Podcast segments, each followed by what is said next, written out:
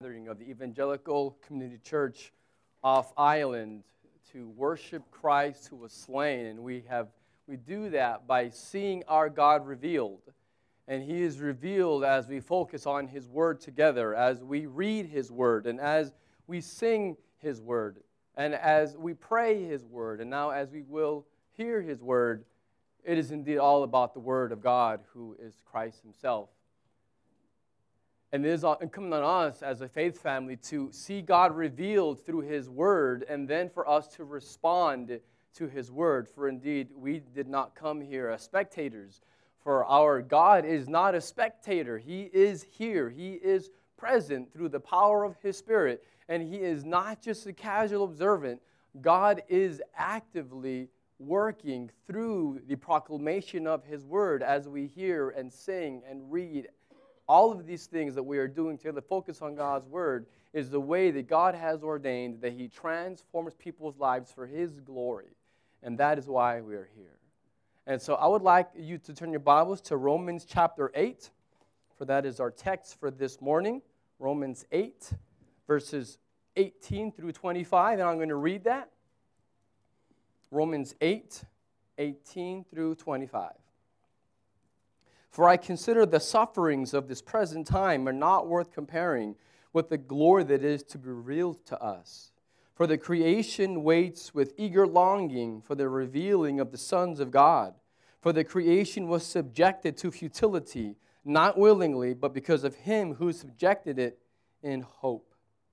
That the creation itself will be set free from its bondage to corruption and obtain the freedom of the glory of the children of God. For we know that the whole creation has been groaning together in the pains of childbirth until now.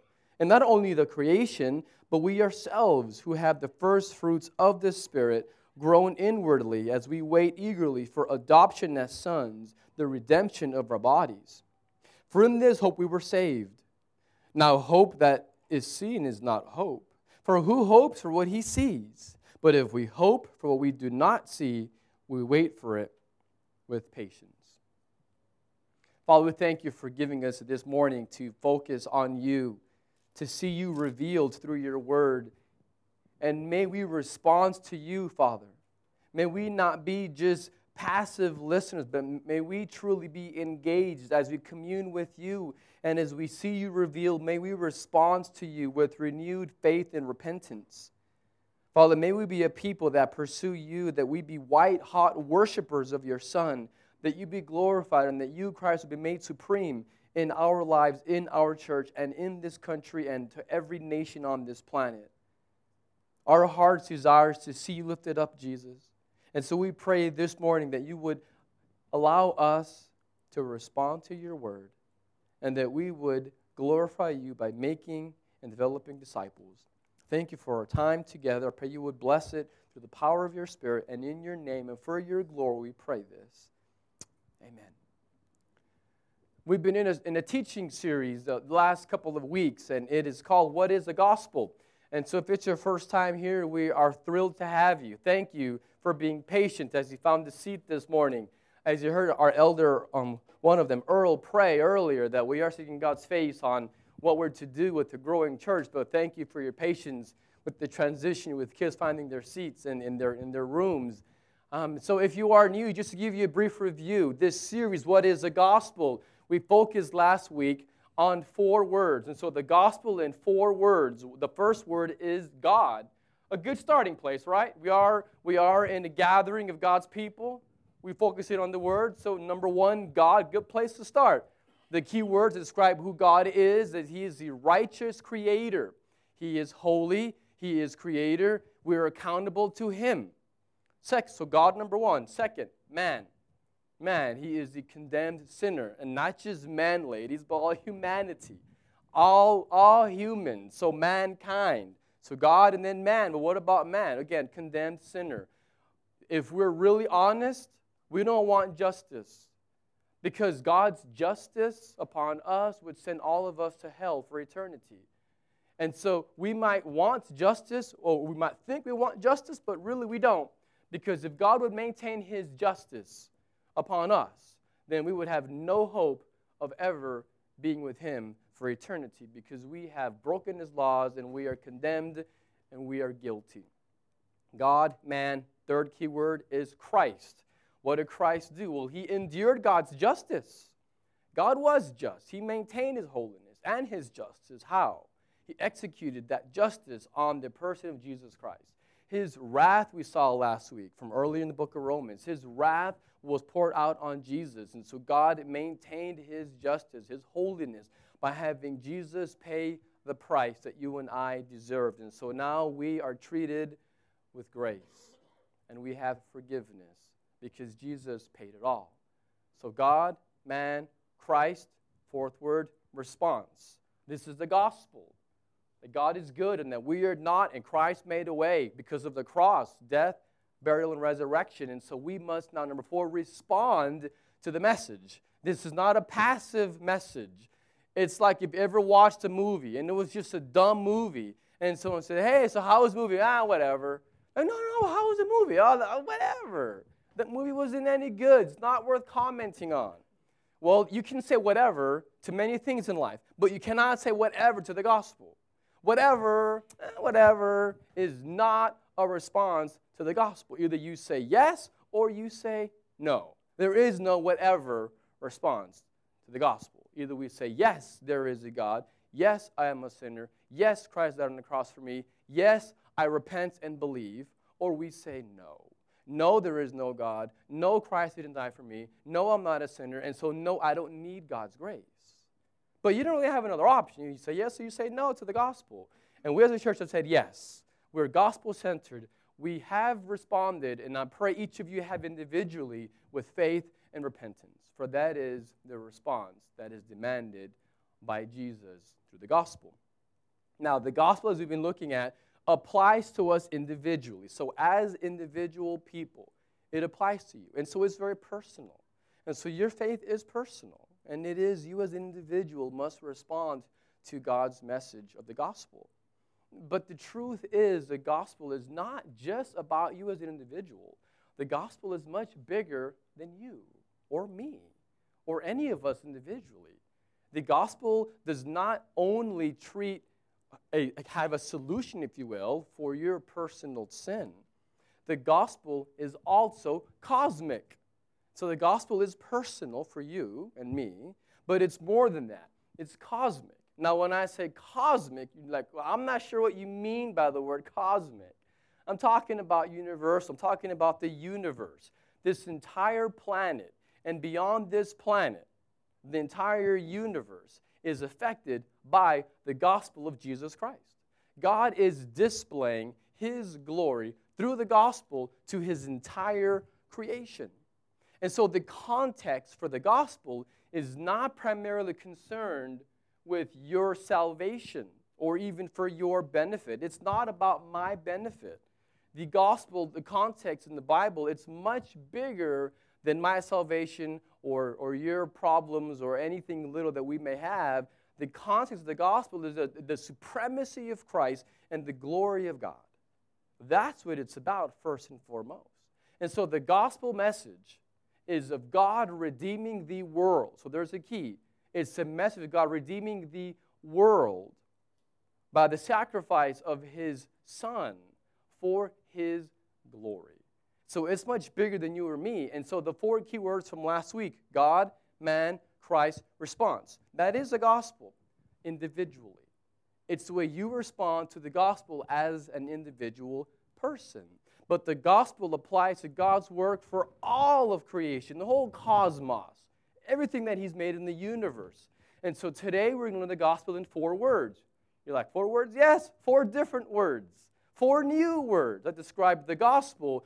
But this time, how does this gospel apply to what God is doing in the entire created order? Because God is at work in the world and it's bigger than just you and your salvation. It's about the redemption of the entire created order. It's cosmic, it's big.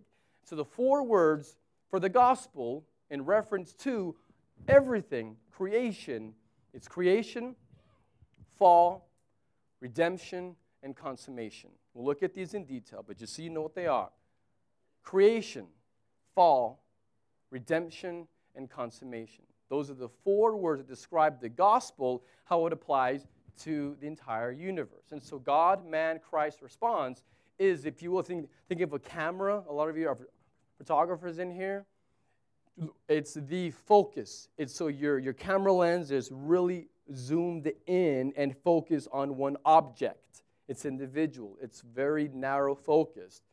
That is the gospel for how you must respond to it personally. Creation, fall, redemption, consummation is the wide angle lens of looking at what God is doing in the world more holistically. And so think of it this way God, man, Christ response is the microscope that looks at your individual response to the gospel. The other four words, creation, fall, redemption, and restoration, I'm sorry, consummation rather, is the view from Google Earth. And so when you go on your computer and you type in your address, if we had addresses in the UAE, but, or if, if, if you just zoom in and you can see your house, you can see your car, I mean, it's like, it's kind of weird, but, but you can see your street. Okay? But the thing is, when you zoom out and you go further out in Google Earth, you, you see the whole planet. And so when you're looking on Google Earth, you don't see every single human being that's on the face of the earth. What you see is the context where every single person on the face of the earth where they live. And so we talked about how we must live the gospel. So these four words for today give you the context of where we must live. And so think of it this way God is a storyteller. We all like stories. And if you don't think so, ask yourself why is the cinema, why is Hollywood a multi billion dollar organization? Why do you go watch movies? Because you want to hear the story. That's why you watch TV shows. That's why we waste our time on so many things that you think, why am I watching this? Because I want to hear the story. We love stories. Why? Because our God is a storyteller and He's made us to love stories. And so, Hollywood, for all of its paganism, I don't respect it very much, they're storytellers.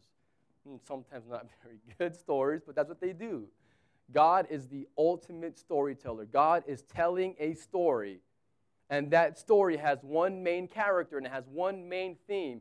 And the story of the world, the one true story of the world, the grand narrative, if you will, the big story that God is telling is called redemption. That's the story that God is telling. And the one main character is Jesus, who accomplishes that redemption.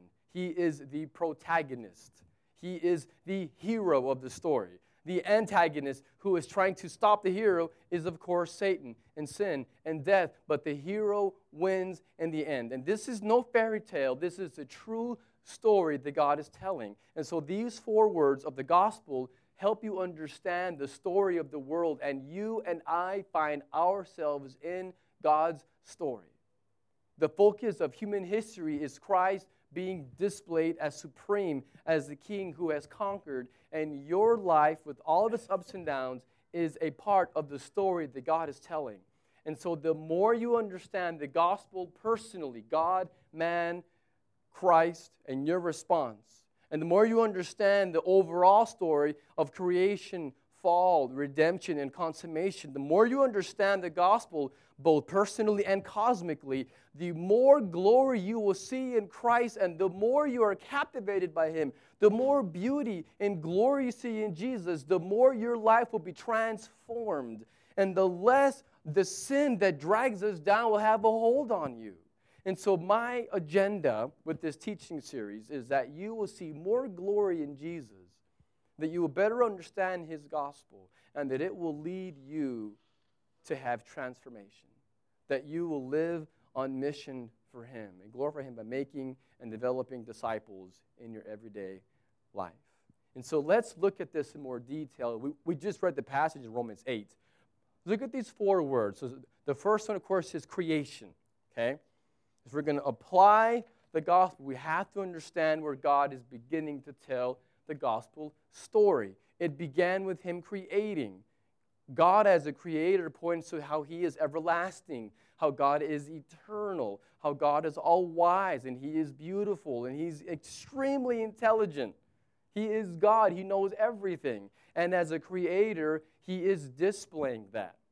But you see, God's character is good. And so, because God is good, what he creates is equally good. And he used his very breath to create the world.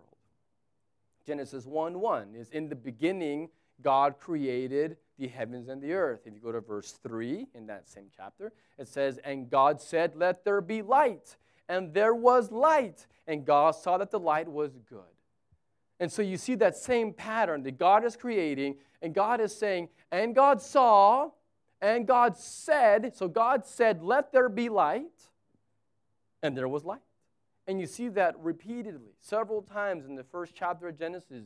God said, and it was, it just existed because He said it. God said, and it was, and God saw that it was good. Is, is a refrain that you read repeatedly in Genesis chapter 1. You see, because God did not create as an end in itself.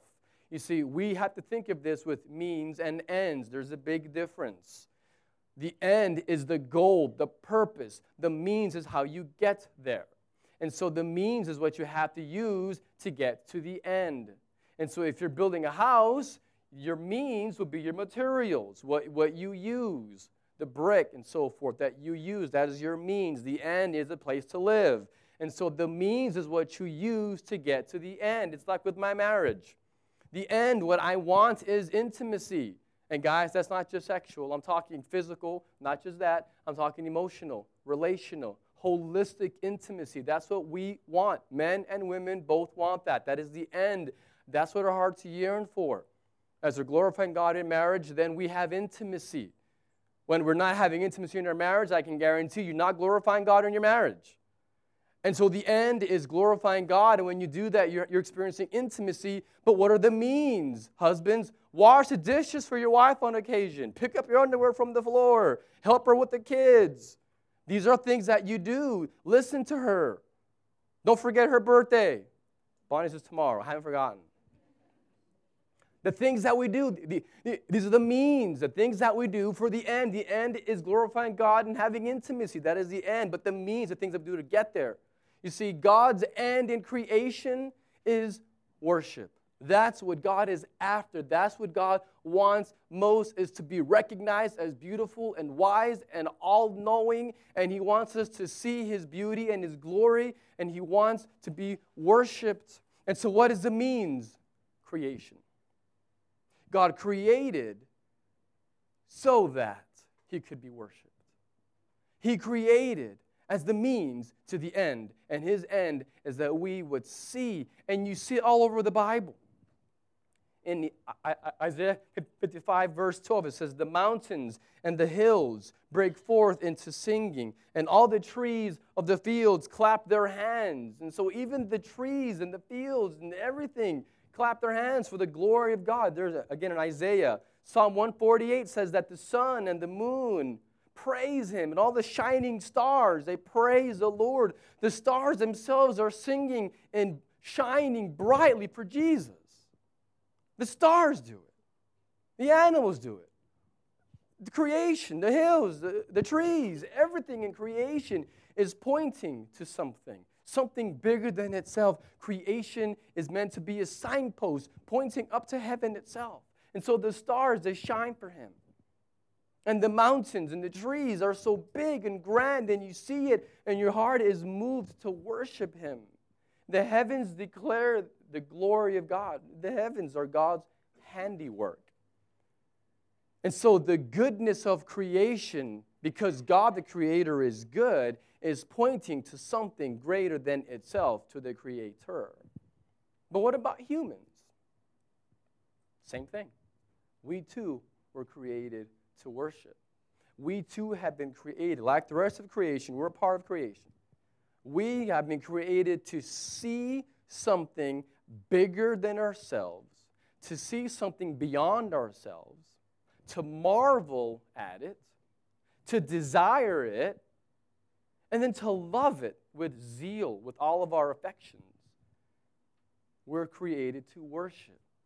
We were created to worship God. But the problem is that oftentimes we don't worship God.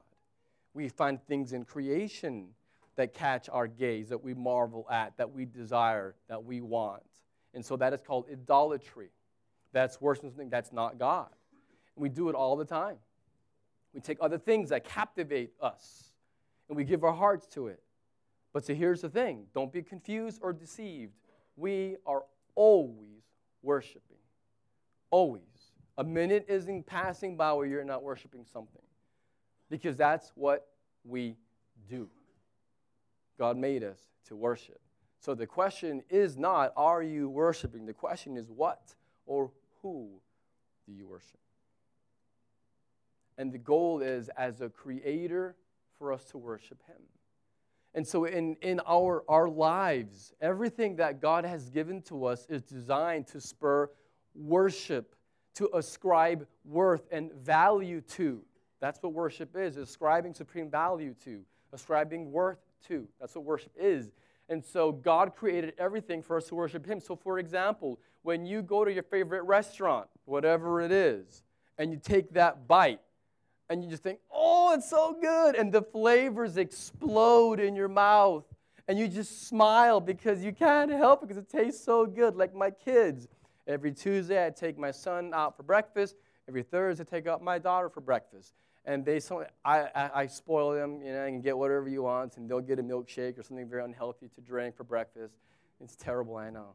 And, and seeing their first sip, and then they smile as they, they just their face lights up, you know, because they're they're having a bad, unhealthy drink for breakfast. It tastes so good. When why did God give you taste buds? Why do you think God made food taste good? So that when you take that bite and the flavor explodes in your mouth, you say, Thank you, God. You, you created this flavor, and you allowed me to experience this joy. Thank you, God. And, and when you delight in your wife, guys, and wives, and you really just delight in your husbands, you just really enjoy the person God's given you to live your life with, when you delight in your children, when you delight in a, a friend of, of the same sex, and it's a healthy, just really just edifying relationship, and you really enjoy and delight in other people, why do you think God made people? So you could see that person, see the face of God, because we have God's image, and then we, we should be spurned to say, God, I adore you because you blessed me with these people. When you go to work and you work hard and you have a sense of satisfaction that I accomplished something and I did something productive today, and that sense of satisfaction, why do you think God gave that to you? So you could be spurred on to worship, driven to worship Him, to say, God, thank you that I'm able bodied and my mind functions and I can go provide for my family and be a contributor to civilization. Thank you for work. Thank you. And we're spurred on to, to worship Him with everything in our lives. And so every time that you experience anything in life and you respond, here's the key God reveals, and then we respond with love and trust and obedience, you are worshiping Him.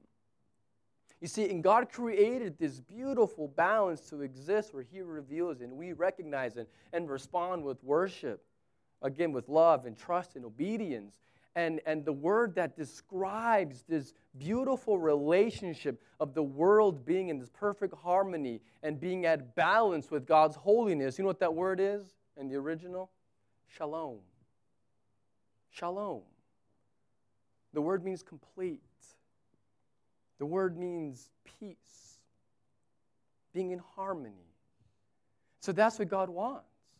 You see, in the Garden of Eden, Adam and Eve had shalom, perfect peace, worshiping God, harmony with each other. It was beautiful.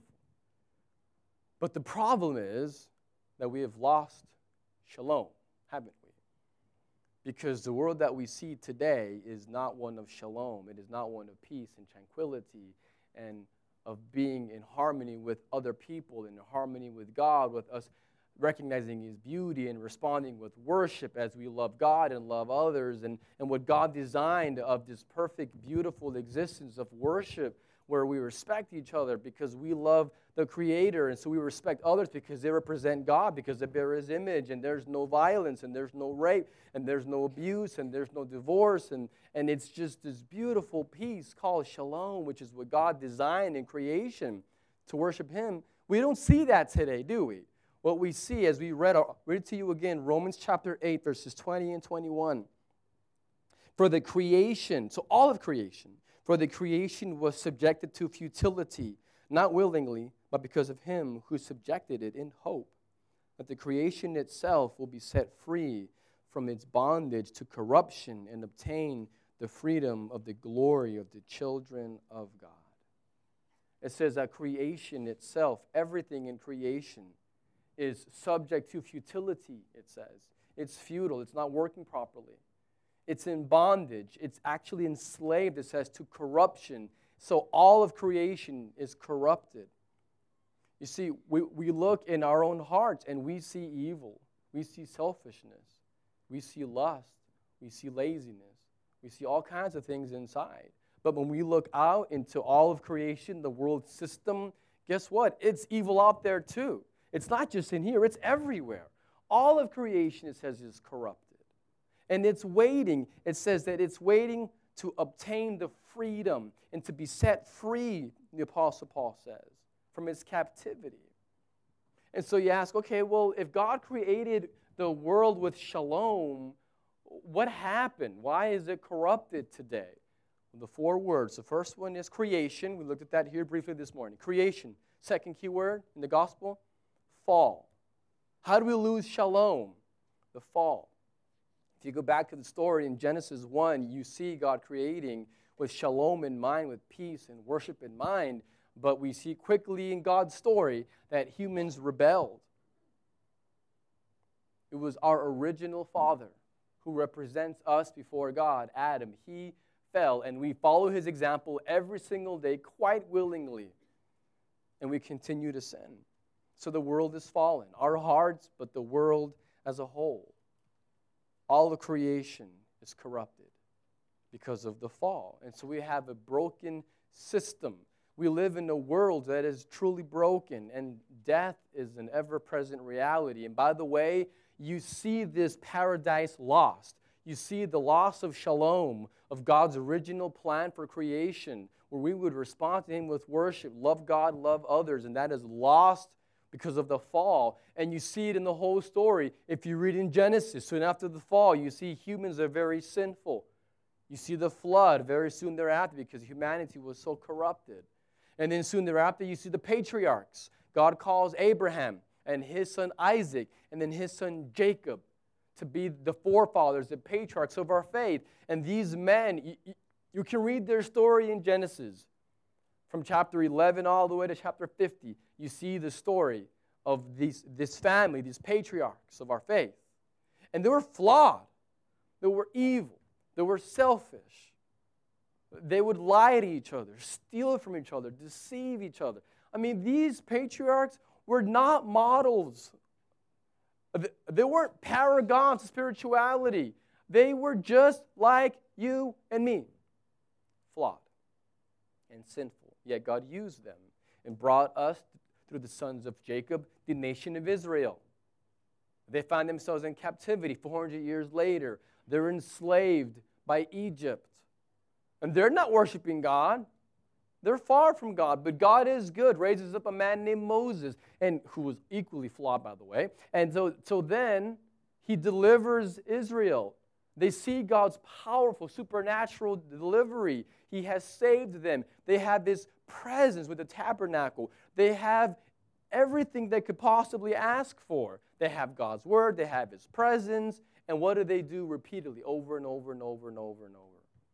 they forsook God. They would abandon God and go after idols. You see it in the leadership if you keep reading in the history of Israel. All the leaders, the, the judges who led soon after this era, all corrupted. After the judges, what do you have? The kings. First king, very corrupted. You have King David. He was the best one. but equally flawed. His son Solomon, forget it. Adulterer, thousand wives. He was, he was a mess. Terrible king. And all the ones after that, read the story. Corruption, corruption, corruption, going after idols. And God is there and God is patient and God keeps saving them. And they keep going after other idols. And that's the story of the Old Testament. And it's screaming out, we need a redeemer. We can't do this. We can't bring back shalom. We can't enter back into the garden. It's lost. And you see it over and over this desire, this human longing for shalom, this human longing for the garden, for peace, longing to be close to God and close to others. We long for intimacy and harmony. And it's just nowhere to be found in the Old Testament. And it's nowhere to be found for us today. And you have King Solomon who writes in Ecclesiastes chapter 1, verses 8 and 9. He says, All things are weariness. He says, A man cannot utter it. The eye is not satisfied with seeing, the ear is not filled with hearing. There is nothing new under the sun. He's like, I can't find any satisfaction. Can't get no satisfaction. He can't. He can't. The ears, the eyes, it's not filled, it's not satisfying.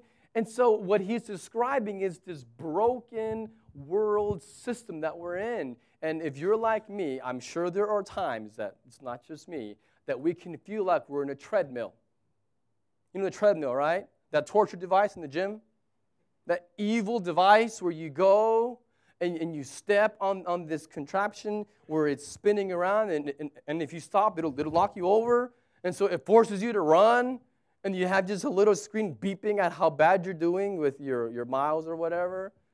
And, and you work really hard, and you run, you run, and you get all sweaty, and then finally the torture is over, and you haven't gone anywhere. You stayed in the same place. It's like you ran and worked hard and got sweaty. And you're like, man, I didn't even see nothing. I didn't go anywhere. So you want to go run out here in the, in the heat? Forget it, you get a heat stroke. It's not so bad this time of year, but it's crazy. And so we can feel like we're in a treadmill. Life can feel like you're trapped. And you're on this revolving treadmill and you're running and you're working and you're sweaty and you're exhausted with life, but you're like, I'm not even going anywhere in life. Have you ever noticed that you can wash dishes, yet they always get dirty again. It's like you spend all this time, you waste all the water, and, and, you, and you put the dishes away, and then the next day there's a pile of dishes all over again. And then, and then you go pay your bills, right? And you pay all your bills online, you know, much easier. But then next month, we have to do all over again. Pay the same bills again. And then I go, I go get a haircut, and then I go cut my hair again a month later and waste more time and money. And then I'll sweep the floor, but it gets full of dust like the minute after I just swept. It's like, why even bother dusting in this place? It's, I mean, you, you finish, and then you take a step back. Oh, there's dust again. It's just fascinating to me. I just, I even use pledge. It's not helpful. And I can try to make light of this, but if we're really honest, I mean, really, life can feel like a treadmill. Like we're running and working and sweating, we're exhausted. It's like, am I even, am I going anywhere? What's the point? And for many people, life can seem meaningless, purposeless, and, and, and we can be like King Solomon saying, ah, it's all vanity. Heart's not filled, eyes aren't filled, ears not filled, and life can be weary. And maybe you're here today and you dragged yourself to church this morning, but deep inside you're wondering, man, what's the point? Nothing's going to change anyway. What is the point? You see, if you feel trapped, I want you to understand something from God's word that He did not, listen, God did not create us to live that way. God did not create us to have this treadmill, pessimistic, nihilism is the worldview view of the world. God did not create us to live like that. He created you to live a life of passion where you are actively enjoying God and then making Him known to others. He made you to live with vibrancy and to live life in abundance. He didn't come to bring us boredom.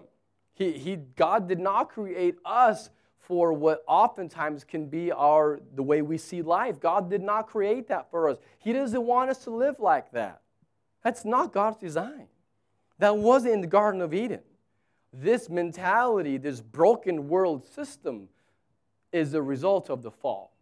So you have creation and you have fall. I want to read to you verse 22 before we go to the third key word here. And it says, For we know that the whole creation has been groaning together in the pains of childbirth until now. And so it's that creation is in pain, but it defines that pain as childbirth. You see, out of this painfully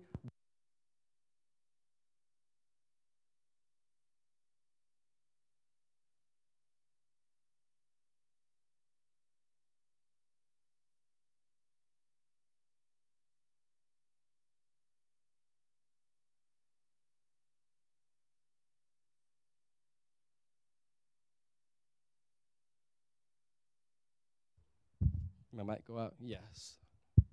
Uh, I think it was my battery that just went out because I have a red light flashing at me. That's twice in two months now, so we're in a row. And so maybe this morning, you think to yourself, you know, I, I can really resonate with the fact that there really is pain. But you have to understand, especially those of you ladies that have given birth, you know that there is excruciating pain in the middle of, of labor but at the end of labor, you birth someone beautiful, and it makes the pain worth it. And we're in the middle of pain right now, and our world itself is in pain, but that is only because these are birth pangs. It's not going to last forever. The pain will not last forever. And so this morning, I have a question for you, and is Are you in any kind of pain? And if I were to guess, many of you would say yes. Yes, I really am. And, and if you wonder, is life really meaningless? The truth is that it's not. There is hope. There is hope. I guarantee you that God's word says that there is hope, and his name is Jesus. There absolutely is. And God has a plan to restore shalom, to bring us back into the garden for eternity, but there would have to be a price that was paid. God could not restore shalom, end the pain, without there being a price paid for the sin that we committed in causing the fall. So, number one in the gospel is creation. Number two is fall. Number three is redemption. The entire Old Testament story is pointing to redemption in Jesus, that we need someone bigger, better, holy, purer, eternal. God Himself would have to come to redeem us and to restore shalom to the entire cosmos, to the entire creation.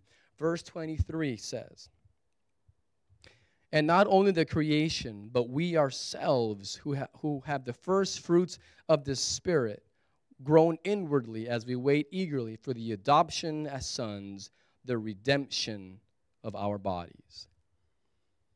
You see, we ourselves are anxiously awaiting that day when Christ returns in full glory. See, the word redemption is very important.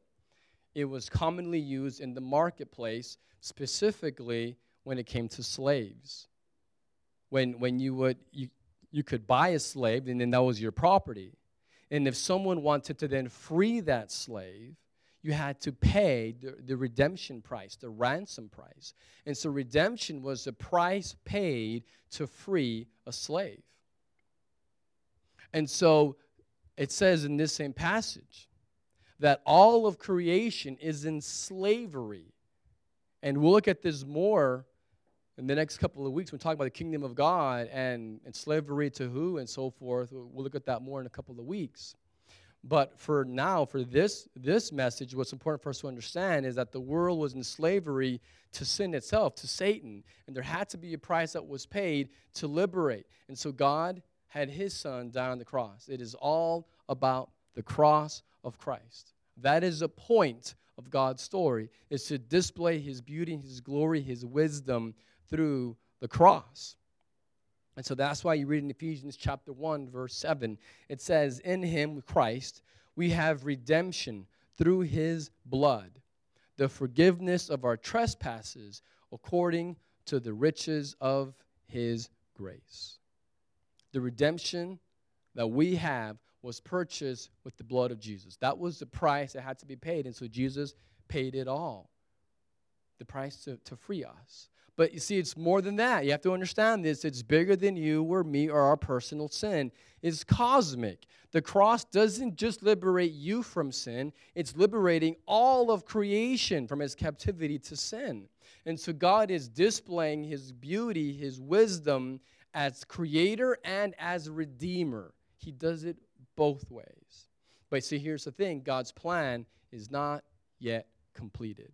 So you have God, man, Christ response is how you respond to the gospel personally. Fall, creation, fall, redemption. And number four, consummation. How God is at work in the entire universe. Number four is consummation. Now, the word consummation means to finish, to complete. I won't get too graphic here, but that's why we talk about consummating your marriage. You complete it, you, you finish it. God is completing, He is consummating what He started. What He started in the garden with shalom, it was lost. Christ came to reclaim it, and one day He's going to complete it. He's going to consummate His plan. Read, read with me, same passage, verses 18 and 19.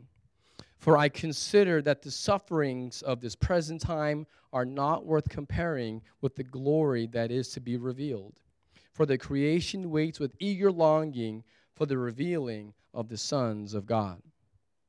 And so these present sufferings, what you are going through today that is just so difficult, what you're going through today that you would consider these present sufferings, pales in comparison to what waits for you on the other end when you die or Christ returns and we are together with him and we stand around the throne of God as we read earlier and there's no more pain and there's no more tears and we stand justified by the blood of Christ and we stand there worshiping Jesus forever as the redeemed every tribe and nation and tongue singing to the lamb who was slain. And we will stand there pure with our salvation complete, with glorified bodies, with pain and suffering and sin being a distant memory, praising Jesus forever because he is the Lamb who was slain, and God will have consummated, completed his plan for you individually,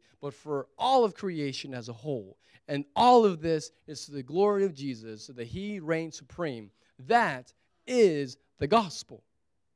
And it's so much bigger than just you or me. And verses 24 and 25 remind us of this. For in this hope we were saved. Now, hope that is seen is not hope, but who hopes for what he sees? But if we hope for we do not see, we wait for it with patience. We have hope. And it is our call to patiently wait, to endure, but not just to survive, but to truly thrive as we live for Christ and experience Him and His redemption, waiting for the consummation. And again, we read earlier in Revelation 21 this picture of the new heavens and the new earth when we will once again enter into the Garden of Eden. But this time, it's the entire planet. And this time, there will be no more sin. And this time, it won't be Adam who is the head, it'll be Jesus, Messiah, who is the head. And this time, he will not succumb to temptation. And on the end, when God consummates and we enter back into the garden and we have shalom once again, it will be for eternity. And that gives us hope to face today with whatever we're going through. Whatever is plaguing you today, when you understand creation, fall, redemption, and then the future consummation when you understand the gospel. And your response with God and man and Christ in response, when we understand the gospel holistically, it changes everything. It changes everything. And so, have you experienced this redemption? Have you in your life responded to God with faith and repentance. I don't presume that everyone in here has, but you can today. And God will forgive you, not because of how good you are, but because of how good Christ was, that He died and was resurrected and is alive today, and He conquered, and He offers you forgiveness if you respond to Him with faith and repentance. But for all of us, even those of us that have received Christ and we're trying to pursue Him, and we're in this life called sanctification, we'll talk about that more in a few weeks, talking about in this series. But how do we apply this today? You're thinking, give me something that I can apply today. Well, we've been, we've been doing that every week in this series. Last week, we applied this to our behavior. And we talked that with our behavior, that the gospel has accomplished its work in our hearts when we crave, when we desire Jesus more than anything else. And that will change our behavior. Today, we're going to apply the gospel to your work. And so, how does the gospel apply to you from 9 to 5? From when you go in the morning and then when you go home, all those hours that you're at work, so your daily work, how does the gospel impact your work? You see, in Genesis chapter 2, verse 15, it says that God created Adam to work. It says, The Lord God took the man, put him in the garden to work it and keep it. This is Genesis 2, not Genesis 3. When does the fall come in? Genesis 3. This is Genesis 2. Before there was fall. This was when they had shalom. This was when it was pure and good and beautiful with no sin. And God gave Adam a job. He had a job. Adam was working. God said, Get to work. He was working. It is good and holy and God glorifying when you work. Humans were made to work. Listen to me. Adam and Eve were not put in the garden naked to just frolic around and play all day. I'm sure they did that. But that's not the only thing they did. They were told to work. They had jobs. And Eve was to have children too. That, that didn't happen until after, but it could have if they hadn't blown it so quickly. But we do see work in the garden before. Well, you're thinking, well, I don't understand that. I always thought, I've always heard that work is a curse. That, that work is a result of the fall, that work is a result of sin, and that we were supposed to hang in the garden before. That was what we are supposed to do. But now, because of sin, because of the fall, now we have to go to work. That's not true. That's not true at all. God is at work, God's not lazy. God is at work in his creation. And so, as his image bearers, we reflect God, and God works, we should work. What sin has done, what the fall has done, is it has corrupted everything, and that includes our work. Sin has corrupted our work, where now it feels like work. Now, work is painful, and work is hard. And now the, the, the soil doesn't respond to the kings and queens like it should. It rebels against us. Now we have to toil with the ground. And so work is now toil, work is now hard, and it's full of corruption. But from the beginning, work has always been part of God's plan. And when we're in the new earth, we're going to work there too. Because we had it in the garden. We're still going to work, but it's not going to feel the way your work feels now because it will be without sin. It'll be pure and good and holy the way God designed. Which is why the Apostle Paul says to the Corinthian church so whether you eat or drink or whatever you do, do it all to the glory of God. 1 Corinthians 10 31. Everything that you do, everything that you do, do it all for the glory of God. And so your job might be very difficult. Your, your job might just be a pain in the you know where. Your boss might be a pain. You might just struggle and going to work is just miserable. And you came here to provide for your family and you're thankful for that. But the truth is that living here, working here might be really hard for you. And you might be thinking, you are crazy. You don't know what you're talking about, preacher man and boy or whatever up there. And you don't know what I do at work. And honestly, I, I, I don't. I'm not pretending that I do.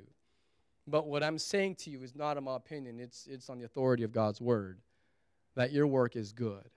And when you work hard, it glorifies God. People at work are watching you. How you work matters. Because it will make no sense for you to go to work, be lazy, be a complainer, bad attitude, and then say, Do you know Jesus? He can change your life.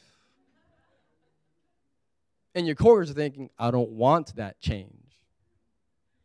And it doesn't look very good to me. Your, your change is one that I don't want. You're a slacker. You come in late. You don't work. You don't, you, you're not good at your job anyway. Okay, that's not a good witness.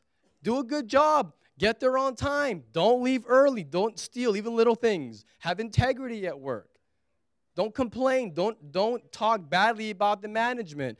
Be a good employee.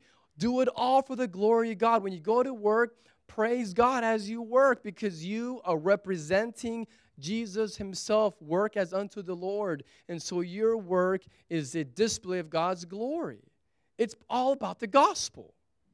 And God is reclaiming it. The day will come when your work will not be a pain anymore. The day will come when your work is going to be a delight.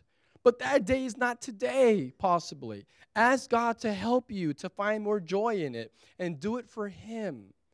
And see work as a mission field because it is. Go make disciples where you work, be intentional.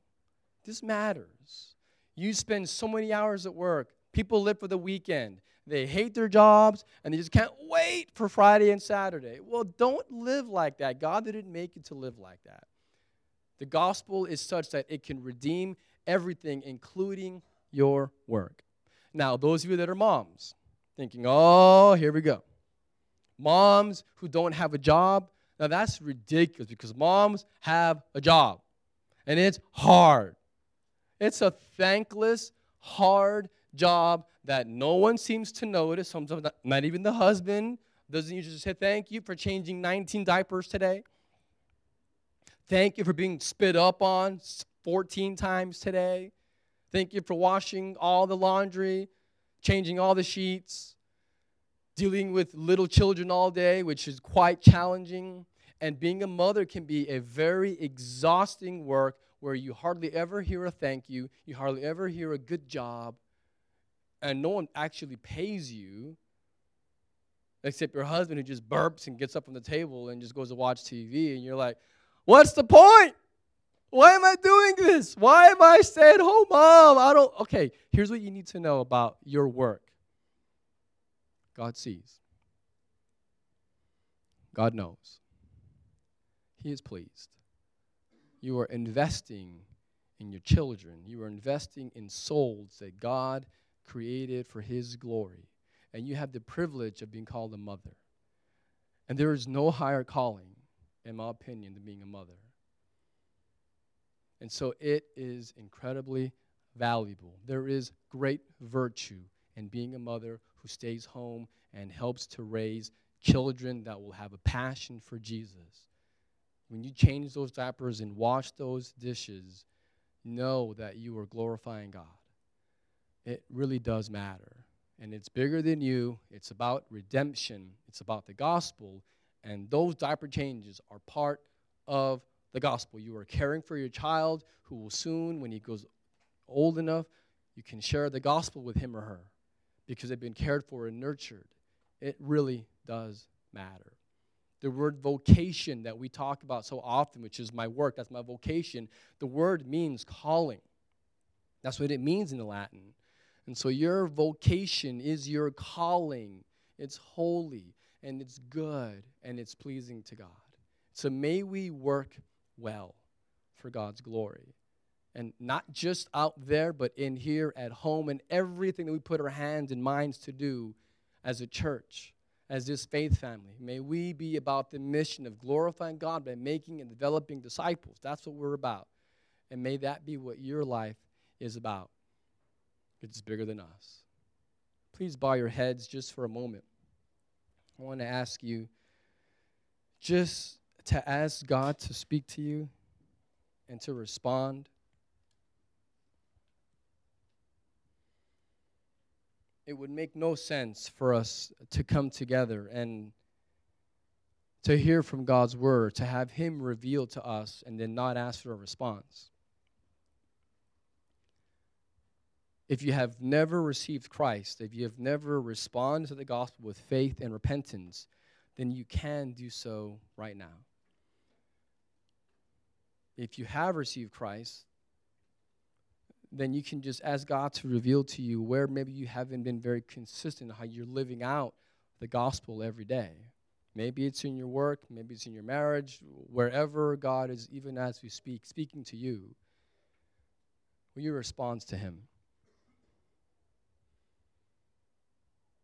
We do have cards in the back table, and one of people on our welcome team would like to speak to you. If you have received Christ, fill out a card, and we can be in touch with you and help you on your journey as you pursue Christ.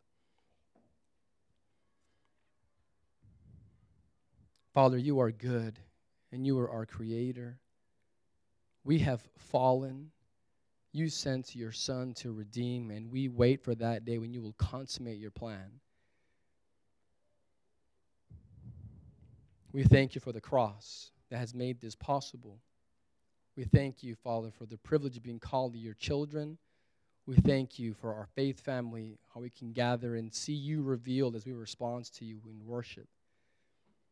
I pray for anyone in this room that is dealing with whatever is on their heart this morning. And if anyone, even as we speak, is repenting of their sin and turning to you, I pray. I pray for that person, for that new believer who, as is being born again of your spirit. We thank you, Father, for this morning. Thank you that you are here with us. Thank you for your word. Thank you for Jesus. We pray in his name. Amen. Let's stand and worship the Lord together.